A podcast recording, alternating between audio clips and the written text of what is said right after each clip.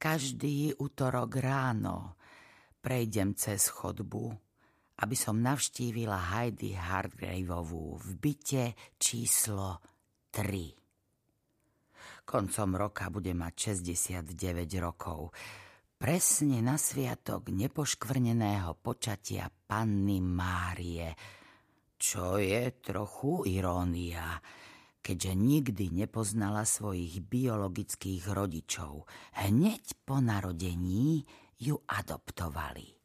Priniesli ju sem rovno z pôrodnice a v detstve sa hrávala v Hyde Parku. V tínedžerskom veku otehotnela, nikdy sa nevydala a po smrti adoptívnych rodičov zdedila byt. Aj keď je o 23 rokov mladšia než ja, telesne aj duševne je menej aktívna.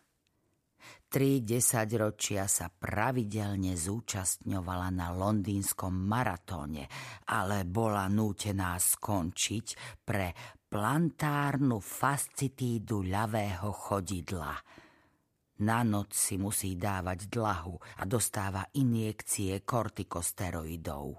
V to ráno som ju zastihla zahlbenú do starých fotoalbumov a dúfala som, že nebudem nútená prezerať si ich spolu s ňou. Mám vystavené iba dve fotografie. Našu svadobnú v striebornom ráme a Kejdenovu z promócie – Sympatizovala si niekedy s Rusmi?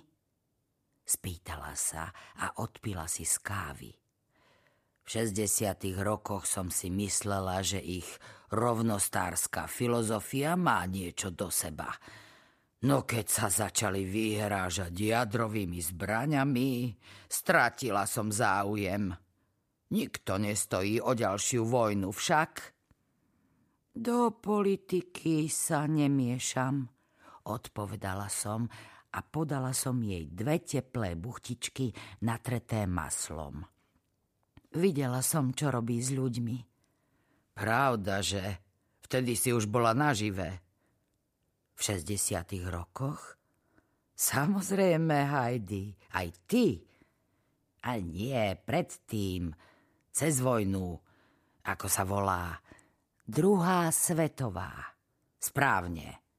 Áno, povedala som. Hovorili sme o tom veľa raz, ale málo kedy som zašla do väčších podrobností o svojej minulosti a ak som už musela, vymyslela som si ich. Bola som dieťa. Heidi odložila album, obrátila sa ku mne so šibalským výrazom v očiach. Vieš niečo nové o susedoch z dola? Spýtala sa. Pokrutila som hlavou. V takých chvíľach som bola rada, že často strieda témy rozhovoru. Zatiaľ nie, povedala som a utrela si obrúskom ústa. Na južnom fronte nič nové. Hádam sa sem, nenasťahujú farebný, Zamračila sa Heidi. Jej čoraz popletenejšia myseľ mala jednu nepríjemnú stránku. Používala slová a frázy, ktoré sa už nepovažujú za vhodné a predtým by ich nikdy nevypustila z úst. Môže to byť ktokoľvek, odpovedala som, ale to sa dozvieme, až keď tu bude. Roky tam býval príjemný muž, ožila Heidi, historik. Prednášal na Londýnskej univerzite. Nie, Heidi, to bol Edgar, môj manžel. Býval so mnou v byte oproti. Pripomenula som jej. Správne, žmurkla na mňa sprisahanecky. Pochopila si, Edgar bol skutočný gentleman. Vždy upravený. Tuším som ho nikdy nevidela inak, ako v košeli s kravatou. Usmiala som sa. Edgar sa skutočne staral o svoj zovňajšok a neopustil sa ani na dovolenke, ako sa hovorí. Nosil úzke fúziky a niektorí vraveli, že sa trochu podobá na slávneho hollywoodského herca. Raz som sa ho pokúsila poboskať. Pokračovala Heidi. Obrátila sa k oknu a podľa tónu jej hlasu som vedela, že už zabudla, s kým sa rozpráva. Bol oveľa starší než ja, ale to pre mňa nebola prekážka. Ibaže nemal záujem. Odbil ma. Vraj je verný svojej žene. Vážne? Spýtala som sa potichu a snažila som sa predstaviť si ten výjav. Neprekvapilo ma, že Edgar si nechal ten drobný škandál pre seba. Na čo zbytočne mútiť vodu?